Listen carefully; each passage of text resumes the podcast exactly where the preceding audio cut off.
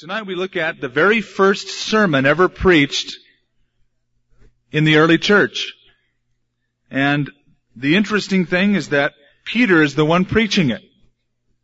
And why that's interesting is because Peter, as you know, before this point was a scaredy cat. He had a lot of zeal, but when it got right down to the wire of confessing Jesus before people, he was chicken. He had chickenitis.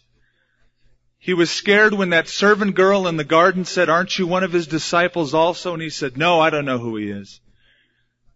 And now we see Peter standing up in front of not a servant girl, but thousands of Jewish brothers, men and women, who up to this point are very hostile toward the gospel. In the crowd are no doubt the scribes and the Pharisees and the Sadducees, the very enemies of Jesus Christ. Probably a few Roman soldiers in and around the Temple Mount to keep the peace so that no quell or riot occurs. And now we see Peter standing up giving a sermon.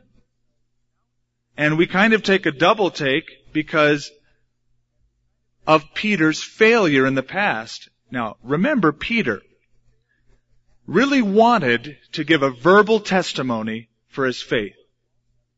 In fact, he swore to Jesus that although all the other disciples would fail him, that Jesus, you can count on me. I'm the old rock. Remember, you named me that, Lord. I'm the rock. I'm solid. I won't fail you. I'll die for you. And at one point, Jesus had to pause and say, "Peter, I'm going to give you some insight into spiritual things. Satan has been asking for you lately that he could sift you like wheat." Boy, that's kind of frightening, isn't it? Imagine if the Lord would speak to you and in the privacy of your own conversation with the Lord, He would let you know, Satan has been bringing your name up before me. He wants you. He wants to rip you off. And then imagine how relieved Peter felt when Jesus said, "But Peter, I've prayed for you, that your faith fail not." And Peter went, "Whew." And yet he denied the Lord 3 times. His faith did not fail, but certainly his devotion failed the Lord for a period of time. But Jesus, when he warned Peter, said, "Peter, I prayed for you that your faith fail not, and when you are restored, strengthen your brethren." Then we read in John chapter 21, after the resurrection, Jesus meets Peter. And he says, "Peter, do you love me?" 3 times. He says, "Yes, Lord, I love you." And Jesus said, "Peter, feed my sheep, feed my lambs, and tend my sheep." And at that moment, Peter is recommissioned back into the ministry. Although he has failed, it doesn't mean that God wiped him out of the useful list in the ministry. He didn't say, "I'm sorry, Bubba, you failed. 1 strike, 3 strikes in this case, and you're out." But he elevated him again to a place of serving him. Now in Acts chapter 2, we see this occurring where he is strengthening his brothers and he's preaching the gospel. We remember what happened. It was Pentecost. A mighty rushing wind swept through the place where they were at. Tongues as a fire rested upon these people in the upper room. They spoke with tongues. A crowd gathered. They said, "What's going on? These people are nuts." But it says, Peter, standing up with the 11, raised his voice and said to them, "Men of Judea and all who dwell in Jerusalem, let this be known to you and heed my words, for these are not drunk as you suppose, since it's only the 3rd hour of the day." Peter stands up before this crowd, no longer scared, no longer bashful Peter, but he's bold, he's gutsy. He gives a very organized message. He enunciates it perfectly. He brings it to a conclusion, and results happen. He becomes, as a friend of mine puts it, a lean, mean preaching machine. And look over at verse 37. "When they heard this," now this is after his message, "they were cut to the heart."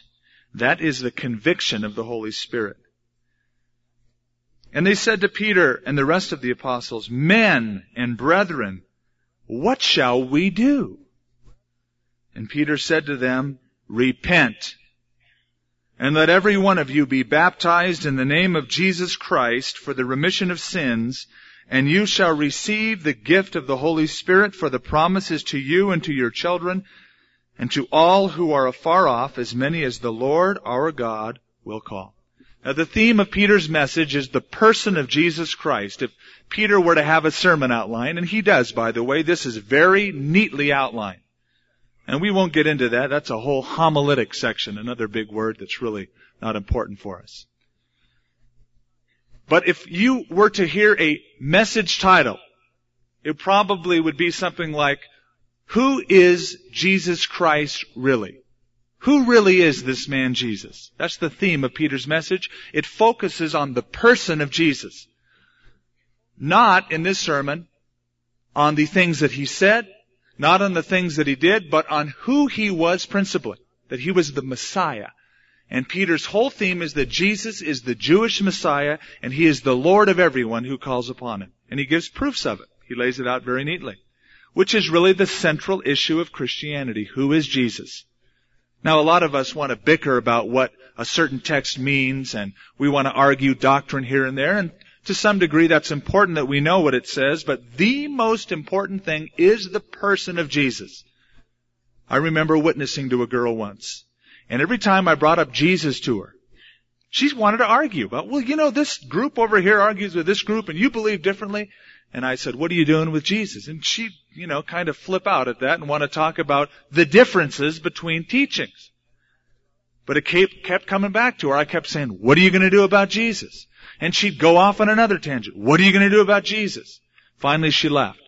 But that night, those words sunk into her heart. What are you going to do with Jesus? And she gave her life to Jesus. Because the central issue is the person. Jesus took his disciples aside and he said, who do men say that I, the Son of Man, am?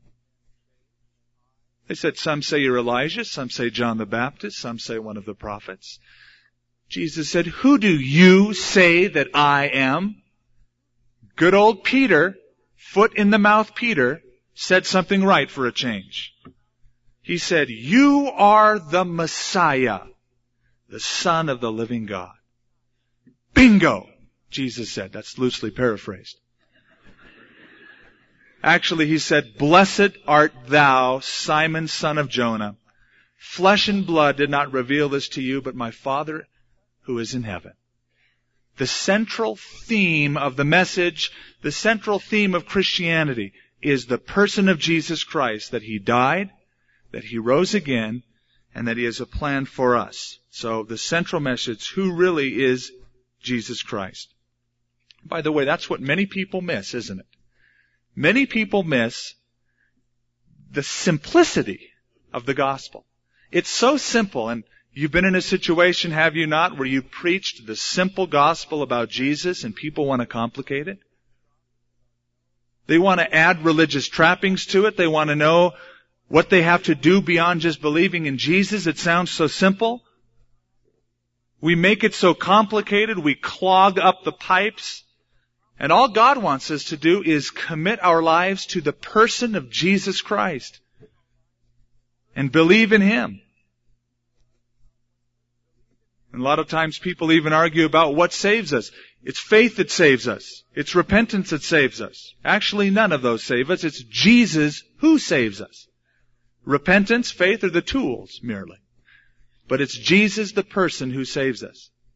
And it's important that we recognize who this Jesus was. We've told you before, I think a couple Sunday nights ago, that people go around preaching Jesus, but there are different Jesuses.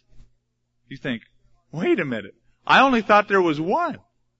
Well, Paul the Apostle said that people were running around stealing the simple gospel out of their hearts and were preaching another Jesus.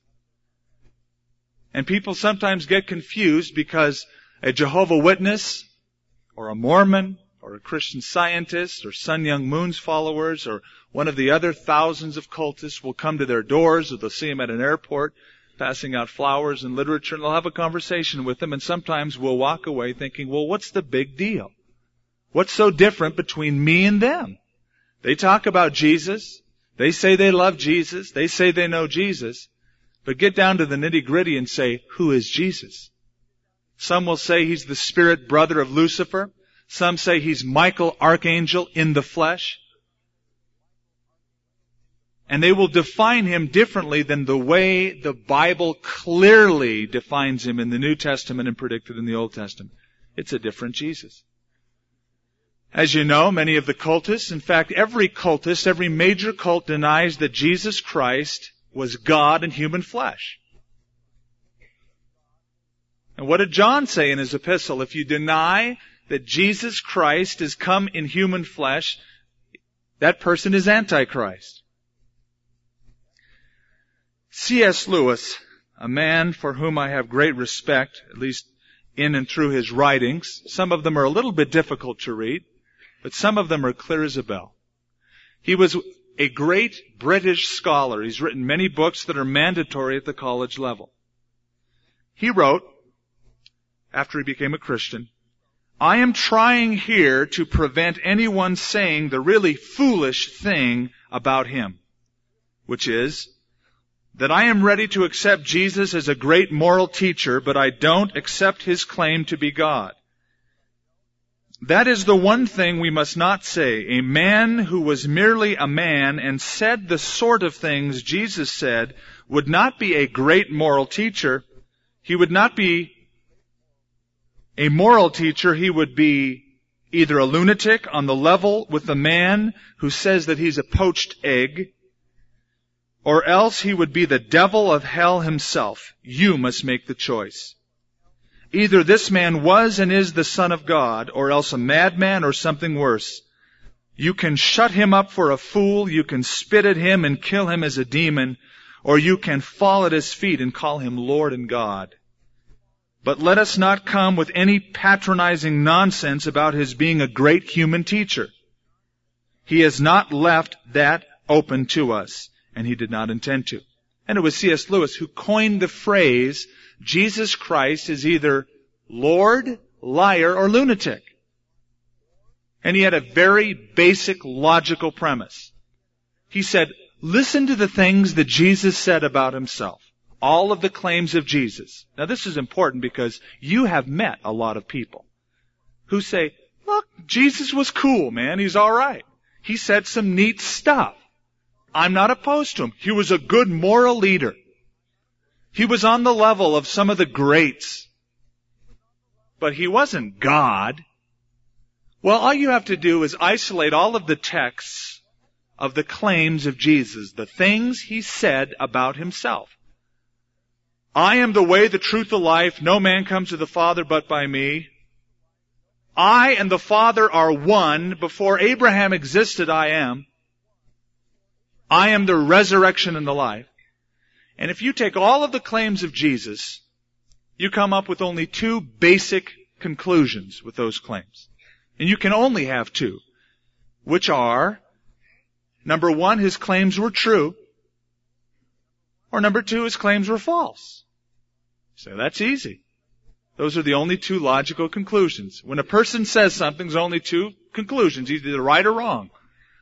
Okay, let's suppose he's wrong, just for the sake of supposing it. If he made those claims about himself and he's wrong, again, only two basic conclusions. Either he cognitively was wrong, he knew he was wrong when he spoke them, or he didn't know he was wrong when he spoke them. There are only two conclusions you can come up with when a person makes an assertion. He's right or wrong. If he's wrong, he either knew he was wrong or didn't know he was wrong. Okay, let's suppose he said all of these things, and he knew he was wrong. He said, I'm the way, the truth, the life. No man comes to the Father but by me. And he knew they were wrong while he spoke them. What does it make him? A liar. Not a moral prophet and a teacher. A diabolical liar. Especially when he told people to leave everything they had and follow him based on those claims. Let's assume for a minute he didn't know they were wrong. And he really believed that they were the truth about himself, but he was wrong. That makes him nuts. Imagine if President Bush got on national TV after speaking about Noriega the other night, and right after he spoke about Noriega being captured, he said, by the way, I and the Father in heaven, God, are one. And I am the only way and truth and life to get. No one can get to God except He comes through me, the present. Men in nice white coats would come on the air and pick him up and lock him up real quick. That's called megalomania. A mental disease that makes you think that you're something a lot bigger than you are. You don't make those claims unless you are a liar, nuts, or telling the truth. And that's the other alternative. Jesus knew He was right. He indeed was right. And He is the Son of God, God in human flesh. Those are His claims.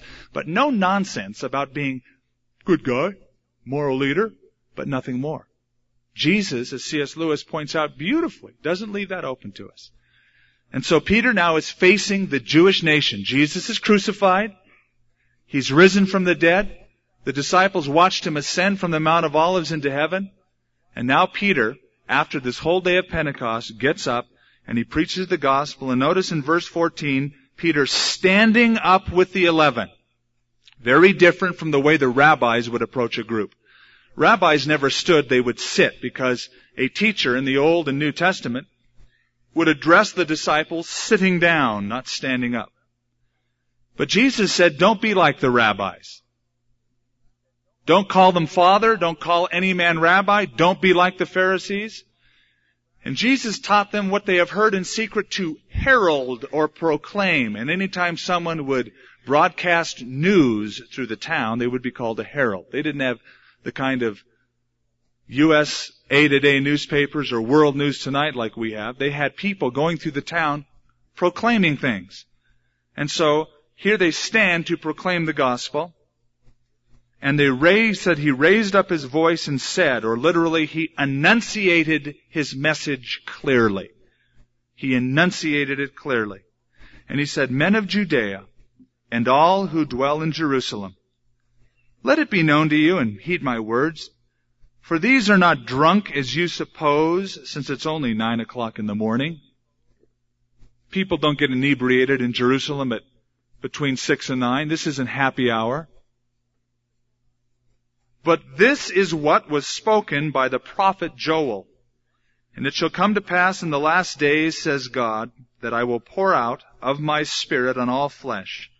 Your sons and your daughters shall prophesy. Your young men shall see visions. Your old men shall dream dreams. And on my men servants and on my maid servants I will pour out my Spirit in those days, and they shall prophesy. And I will show wonders in heaven above, and signs in the earth beneath, blood and fire and vapor of smoke. The sun shall be turned into darkness, and the moon into blood, before the coming of the great and awesome day of the Lord. And it shall come to pass that whoever calls on the name of the Lord shall be saved. Now, right away, I want you to just pick up on something. And for this reason, I love the old King James rendering a lot better. They said, what meaneth this? In the previous verse, when they heard these people speaking in tongues and the Holy Spirit poured out, they said, what meaneth this? And Peter said, this is that which was spoken of by the prophet Joel. What is this? This is that spoken of right here in the Bible. I draw your attention to that because Peter thought it necessary right at the beginning to qualify every experience that the church was having with the Bible. He just didn't say, well, you know, this is just something we got together and decided to do. This is something I believe is of God. And he said, this is that which was spoken of by the prophet Joel. And he had a scriptural basis for the activity that the church was performing. That is very important. We must always, always have a solid scriptural basis for any time we do anything. And real personally, I'm not interested in any kind of experience that a person would tell me about, and there's a lot of them that Christians say they have, that cannot be backed up by the Scripture. Well, you're just not open to it. Well, show it to me in the Bible clearly, or I am going to reject it. Because I haven't even experienced all that is written here, let alone going outside of the Scripture to experience an extra scriptural experience.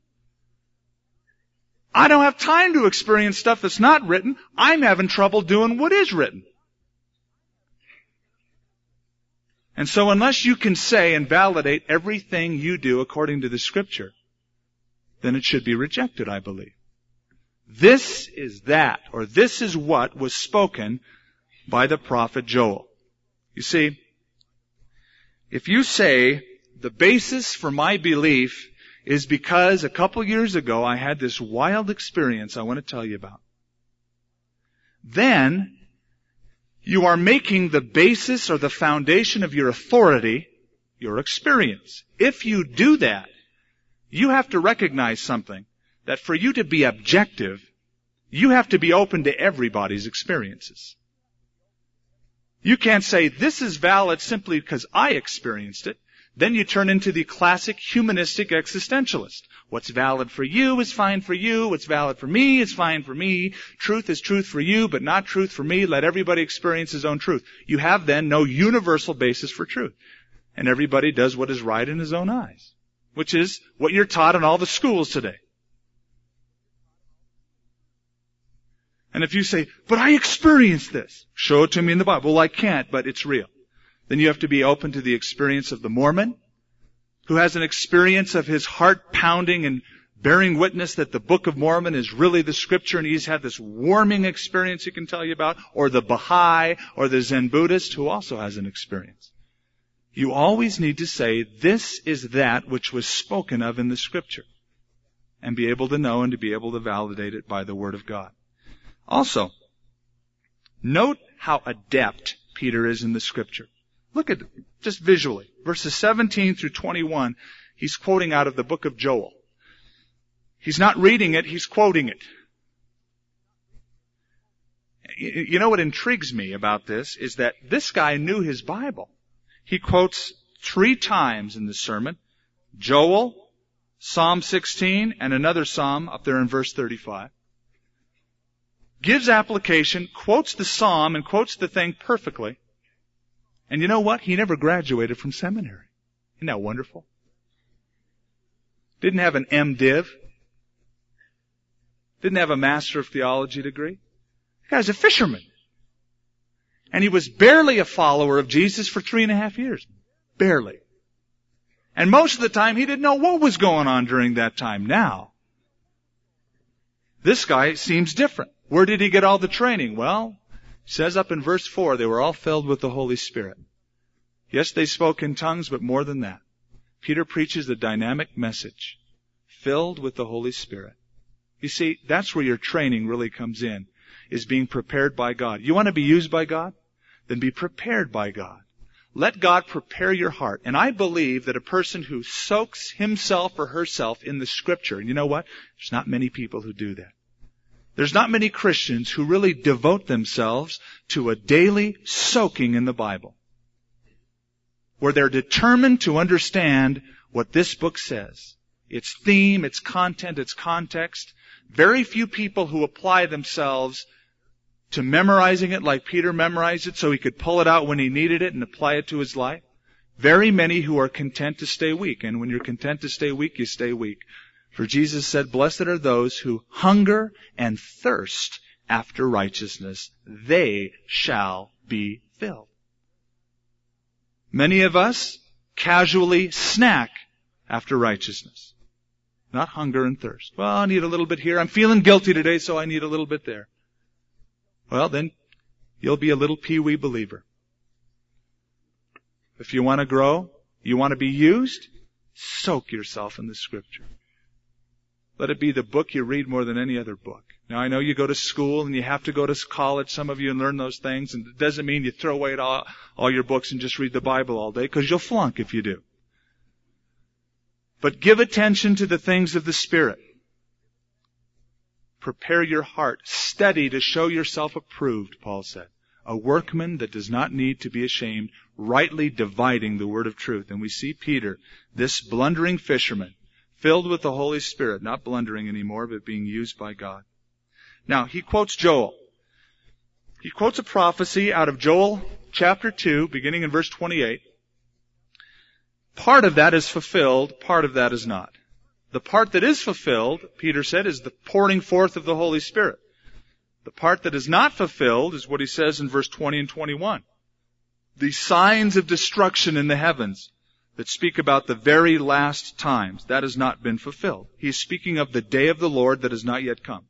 Now there's a phrase here, and I want to clear this up because I know that there's a lot of questions about it, and it's time we just clear it up. Notice it says, it shall come to pass, verse 17, in the last days, says God. That phrase, the last days, is something we should consider. What does it mean, the last days?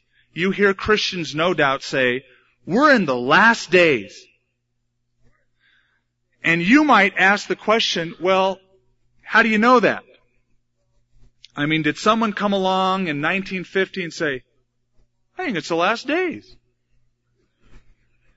and start to tell people that? Actually, now this might throw you a bit, but the last days began with the first coming of Jesus Christ to the earth 2,000 years ago. That's when it started.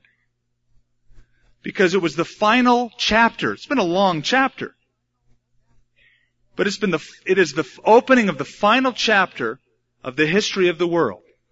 The Messianic era, where Jesus comes and establishes the church and then will eventually come back for the church. But the day of the Lord, or the last days, began 2,000 years ago. For it says in the book of Hebrews, God, who at various times and various ways spoke in the past to the fathers by the prophets, has in these last days spoken to us by his own dear Son, whom he made the heir of all things, and through whom also he made the world. It's Hebrews chapter 1. These are the last days. Listen to what John says in his epistle in 1 John. Little children, it is the last hour. And as you have heard that the Antichrist is coming, even now many Antichrists have come, by which we know that it is the last hour. You think, okay, if it is the last hour, it's the last time, and he said that 2,000 years ago, what's the big deal about saying the Lord's going to come back today? Well, it is predicted in the Scripture that at the end of that present age, Jesus said it would be marked by many signs. One of the signs is spiritual apostasy, which Peter and Paul also spoke about. For Paul said, but know this, in the last days, pointing to the future, perilous times will come. And in another place, he says, in the last days, many people will depart from the faith and give heed to seducing spirits and doctrines of demons. So, the days, or the last days, began 2,000 years ago. But they're also referring, at the tail end of those things, to a time before the second coming of the Lord and before the rapture of the church, when there would be a spiritual falling away, a declension. People would fall away from the faith, and that would actually usher in what is called the day of the Lord. Now, let me clear up something. The Jews in the Old Testament believed that you could divide time up into two sections. Real easy. The present age and the age to come. That's how they defined it. The present age is the wicked age in which we live. The age to come is the kingdom age when the Messiah will reign from Mount Zion in Jerusalem. The world will be peaceful. Everybody will be hunky-dory. No taxes, no wars. It'll be awesome. That's the age to come.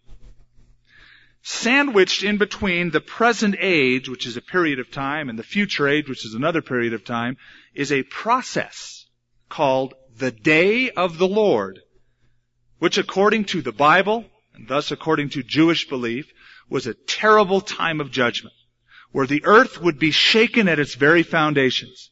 That's called the Day of the Lord. And it's not just 24 hours, it's a process of time. We're in the last days, but soon coming at the end of that will be called the day of the Lord. Listen to some of these scriptures. Isaiah. For the day of the Lord, Isaiah 2, shall come upon everything, proud and lofty, upon everything lifted up, and it shall be brought low. Wail, because the day of the Lord is at hand. It will come as destruction from the Almighty. Therefore all hands will be limp, every man's heart will melt, they will be afraid. Behold, the day of the Lord comes, cruel, with both wrath and fierce anger, to lay the land desolate, and he will destroy sinners from it. God says, I will punish the world for its evil and the wicked for their iniquity. Pretty awesome day, isn't it? Amos chapter 5, woe to you who desire the day of the Lord. For what good is the day of the Lord to you? It will be darkness and not light. New Testament, Paul says in 1 Thessalonians, concerning the times and seasons, brethren, you have no need that I should write to you, for you yourselves know perfectly that the day of the Lord so comes as a thief in the night. For when they say peace and safety, then sudden destruction comes upon them as labor pains upon a pregnant woman, and they shall not escape. And then again, Peter says, but the day of the Lord will come as a thief in the night, in which the heavens will pass away with a great noise, the elements will melt with fervent heat, both the earth and the works that are in it will be burned out. Now, when Peter stands up on Pentecost and says, this is that which was spoken of by the prophet Joel, I will pour out my Spirit in the last days. He's speaking of something that started then when Jesus came, will last throughout history, will eventually usher in the day of the Lord. Something that will happen during the Great Tribulation period. It says the moon will be turned into blood, or the sun into darkness, the moon into blood, before the coming of the awesome day of the Lord. That's yet future. That is not fulfilled, and Peter is not saying that this is the fulfillment of that. He is simply saying that God promised the Holy Spirit, and He's here. And that Holy Spirit's going to last all the way through the church age into the tribulation. Or at least up until it. And whoever calls upon the name of the Lord shall be saved. Now the fulfillment of the day of the Lord will be during the Great Tribulation period. You can read about it in Revelation. Pretty awesome stuff that goes on. Question. What is keeping the day of the Lord from happening now? That awesome period of judgment. What's keeping God from doing it? You know what the answer is? You and me. And I mean that in a good sense. We are the salt of the earth. We are the preservation of the earth. I want you to turn for a minute to 2 Thessalonians chapter 2. 2 Thessalonians chapter 2.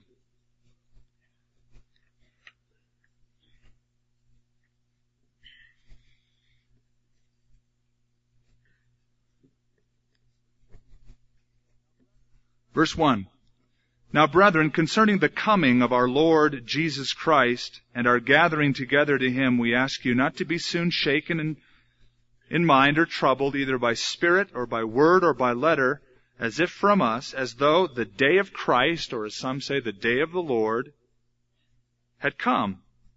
For let no one deceive you by any means, for that day will not come unless the falling away, the great spiritual apostasy, where you see people falling away from the Lord, comes first. And the man of sin, the Antichrist, is revealed, the son of perdition, who opposes and exalts himself above all that is called God, or that is worshipped, so that he sits as God in the temple of God, showing himself that he is God. Do you not remember when I was still with you that I told you these things? And now you know what is restraining, that he may be revealed in his own time. For the mystery of lawlessness is already at work. Only he who now restrains will do so until he is taken out of the way. And then the lawless one will be revealed. The one who is restraining is the Holy Spirit dwelling in His church. The Holy Spirit is poured out upon all of God's people now. Pour out my Spirit on all flesh, all of God's people. In the Old Testament, it was just on a few. Now the Holy Spirit is poured out upon you. And the church is the light of the world. It's the salt of the earth. And when God removes His church off the earth, the only influence of righteousness in the world that points the way to Jesus, when He removes that, then all hell will break loose, quite literally. The Antichrist will be able to move in. The light, the salt is removed. We are restraining until that time. In other words, God is calling out to people to build His church. He's calling out different people saying, I want you, I want you, I want to save you, I want you to give up your mess and come to Jesus, I want to save you. And everybody that comes to Him, God saves. He's building up His body. He's saving people. There will come a time when God says, that's it, it's all over. Now the church will be removed, and the rest of the world will go through the day of the Lord, where God will punish the world for its wickedness, its sin, and the ultimate sin of rejecting Jesus Christ, the only solution. That is called, by the way, the rapture of the church, when He comes for us. So the day of the Lord is yet future. And some of you, God has been speaking to come to Him. People have told you about Jesus. You've attended this church, but you haven't given your life to Jesus. And some of you are content to not. You're afraid. Do you know what? What God has in store for you, you've heard it before, eternal life, abundant life. You think, I don't know if I want to become a Christian. Well, you just heard me tell you what the day of the Lord's going to be like. Whatever He has in store for you, even if it was getting cancer and dying, it's a lot better than the day of the Lord, isn't it? When you don't know the Lord and you're punished for iniquity. The very worst that you'd ever experience as a Christian is far better than the best you'd have in the world. And since God is calling us out, it says that God knows the full number of people that He's called out who will accept Him. And when a certain number, when the full number of the Gentile nations have gathered in, God will remove us and God will begin His work with the nation of Israel, with the world in judgment, and so on, and wrap this thing up. So, God is patient. God is waiting. We're restraining. But God is pouring out His Spirit to some of you who've not yet accepted Jesus Christ. Jesus is coming back in the rapture, that's for sure. He's coming back soon. But some of you don't know the Lord yet, and He's trying to call you. And you know what? If you haven't accepted the Lord yet, do it. Because you might be the one that He's waiting for. And then we can get out of here.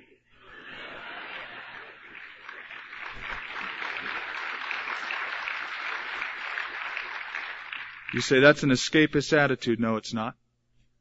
Jesus told us to look up, for our redemption draws near. He told us to look for the blessed hope. I'm not looking for the tribulation. That's no blessed hope. I am looking for the Lord to come back. And my hope is in the Lord who is coming, not just the event of the coming of the Lord. I want to see Jesus. You know what? Paul did too.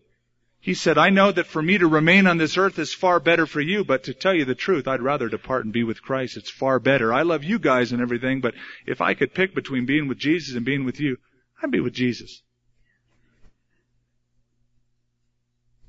And yet the Lord had something in store for good old Paul. He hung around a while longer, but not now. He's with them. The last days. Now, oh, mercy. The thrust of this, of course, is verse 21. It shall come to pass that whoever calls on the name of the Lord shall be saved. And you know, there's a whole lot in this chapter. I figured, I'll finish it up tonight. That's okay, because Thursday nights is what we call our in-depth Bible study. And we'll just kind of focus in on that and close up. Whoever calls on the name of the Lord shall be saved. That sounds too easy. You know, when somebody first told me the gospel, I kind of stood there stunned thinking, well, tell me the rest of it. Like, you got to believe in Jesus. Yeah, then what? I mean, you're going to tell me some hard religious thing to do, right? No, you just got to believe in him. And I said, well, I believe in him. I remember telling that to someone the first time. I said, I've always believed in God. And he quoted James to me, who said, yeah, the devil believes and he trembles. And I said, what do you mean by that? Like anybody would. And he said, well, the Bible says the devil believes and trembles. Now, the devil isn't saved, is he? I said, no. Yet the devil believes in God. The devil isn't an idiot. The devil isn't an atheist. He believes in God. And he trembles. He's not saved. Many people like myself before believe in the head. Oh, yes, God exists. I've always believed that. I've been a good believer in God. The good Lord. I believe in the good Lord.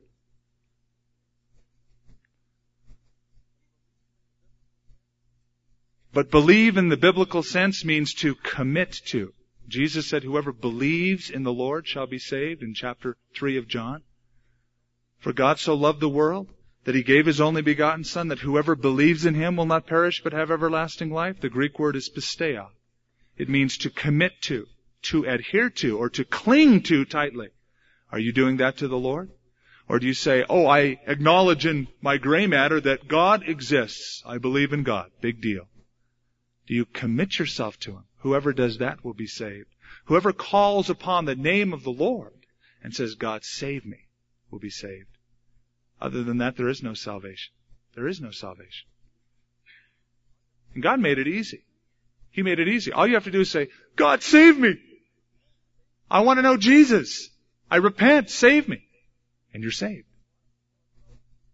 Now, a lot of people have trouble believing that. It's so simple. And a lot of people don't do it because they think that God's going to turn them into some goofy weirdo. They have a picture that God is somebody up there who wants to steal their joy and the fun of life, who's going to turn them into some weird maniac. Jesus said, I have come that they might have life and have it to the full, to overflowing. Hey, God doesn't want to turn you into a geek.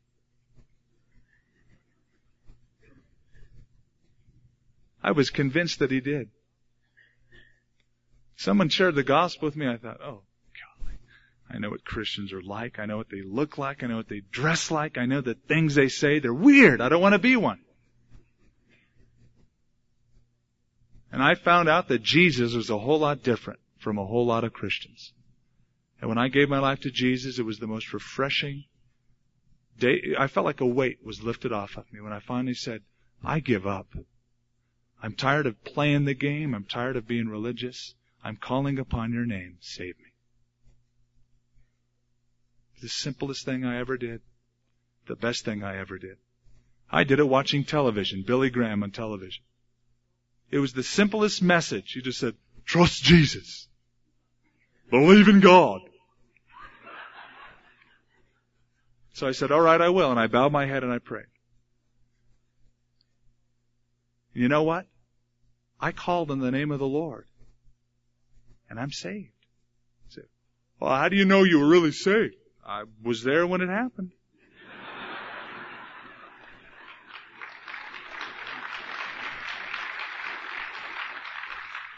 And the Lord Jesus is here tonight. And you're here tonight, I believe, not by accident. Most of us know the Lord, but some of us perhaps do not. And throughout the course of this study, you have felt and experienced something down deep in your heart, as if something quite isn't right with the Lord. There's not a total satisfaction. And God has been kind of gently, or maybe firmly, pointing his finger at you, saying, come to me, lock, stock, and barrel. Surrender your life. Don't get a piece of God to feel satisfied. You give me your life. You surrender everything to me, and you let me remake you and give you a purpose. And if you haven't made that commitment tonight, do it. For the day of the Lord is coming, but whoever calls upon his name will be saved. For eternity and from that day of wrath. Let's pray.